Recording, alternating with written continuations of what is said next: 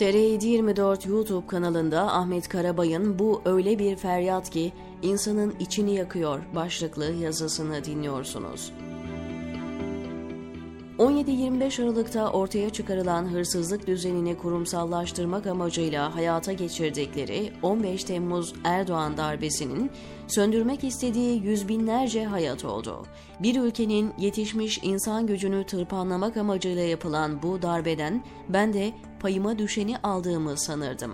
Ülkenin tırpanlanacağını bizlere kendi adıma Silivri yolu göründüğünü eşime 10 Ağustos 2014 Cumhurbaşkanlığı seçimi akşamı söylemiştim. İstersen işimizi yurt dışına taşıyalım. Gittiğimiz yerde yeni bir hayat kurar, oradan yürütürüz demiştim. Eşim kabul etmedi. Burada kalalım. Sen kendin için bir risk görüyorsan sen çık. Biz de zaman zaman gelir gideriz dedi. Bak sen bu İslamcıları tanımıyorsun. Beni bulamazlarsa seni alırlar. Ben dışarıda, sen içeride olursun.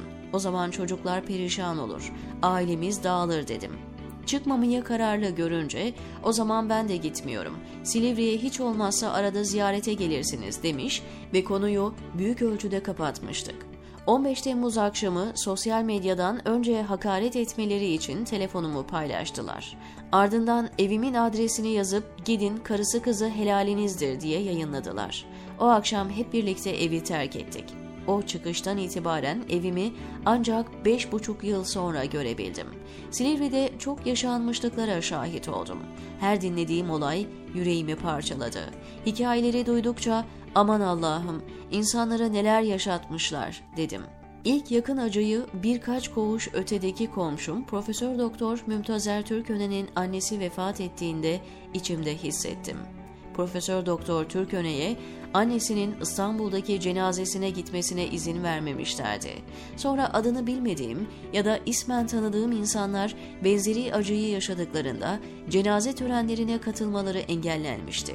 Ziyaretçi görüşlerinin birinde eşim kızımın bir süredir konuştuğu çocukla evlenmek istediğini söyledi. Kızıma hayırlı olsun, inşallah mutlu bir yuva kurarsınız deyip tebrik ettim. Ben hapisten çıktıktan sonra nişan, nikah işlerine başlayacaklarını söyledi. Kesin bir dille asla, nişan, nikah işlerini belirleyin ve annenle yürütün dedim. Benim ne zaman çıkabileceğime ilişkin bir takvim yok diyerek onları bir şekilde ikna ettim. Nişan, nikah işleri belirlenip yoluna konuldu. Ben genelde üstte ranzamda kitap okumakla zaman geçirdiğim için alt kata ihtiyacım olduğunda inerdim. Koğuş arkadaşlarım kızımın nikah tarihinde bulunabilecek malzemelerle bisküvi, süt, elma, bir nikah pastası hazırlamışlardı. Üzerine de minik elma dilimleriyle kızımın ve damadımın ismini yazmışlardı. Benim için en büyük hediye olmuştu. Müthiş bir keyifle yedik. Hep birlikte nikah salonunda olduğumuzu hayal ettik. Adını medyadan bildiğim Fehmi Acat'ın bir paylaşımı Twitter'da önüme düştü. Kendini tanıttığı bilgi notuna baktığımda çilekeş bir göçmen olduğunu öğrendim. Kendini Kürdistanlı bir Kürt olarak tanımlayan Fehmi Acat, kamudan ihraç edilmiş, 19 ay hapis yattıktan sonra bir şekilde yurt dışına çıkmış. Gittiği ülkede de bir süre hapiste yatmak nasibinde varmış. Nerede yaşıyor bilmiyorum ama ve yeni dünya dediği yerde olduğunu anlıyorum. 2015'te tutuklanıp hapsedilen ve 22 yıl ceza verilen bir babanın oğlunun düğününe katılmasını paylaşmış. Haftalık telefonla görüşme saatini düğün saatine denk getirmişler. Kimlikteki adı İbrahim Ertaş olan Denk Bey sanatçısı Ahin Biro telefonda söylediği türküyle oğlunun düğününe katılmış.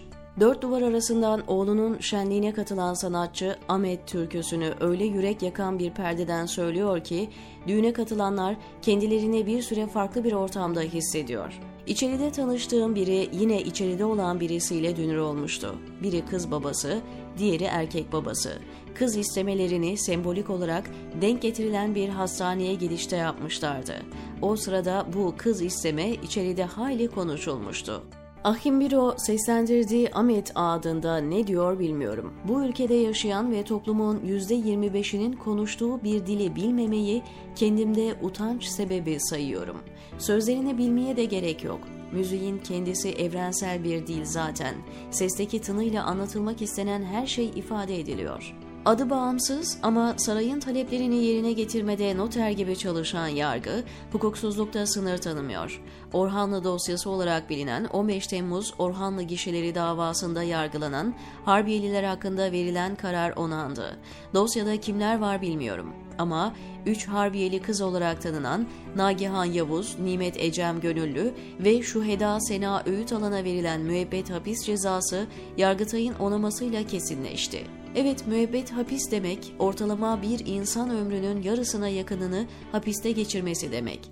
3 kız cezaevinde üniversite sınavlarına girip yeni fakülteler okudular. Şüheda Sena Söğüt alan cezaevindeki imkansızlıklara rağmen girdiği üniversite sınavında Türkiye 1577. olmuştu. Nimet Ecem Gönüllü'nün babası 23 yıl önce şehit olmuştu. Şehit baba Üsteğmen Ramazan Gönüllü'nün adı 2021'de Dinar'da bir üst geçide verildi. İçerideyken yeniden üniversiteli olan Nagihan Yavuz'un babası Hasan Yavuz 1 Mart 2022'de hayatını kaybetti. 3 Harbiyeli kıza yapılanlar karşısında benim yaşadıklarımı hatırladığım için utanıverdim, diyor Ahmet Karabay TR724'deki köşesinde.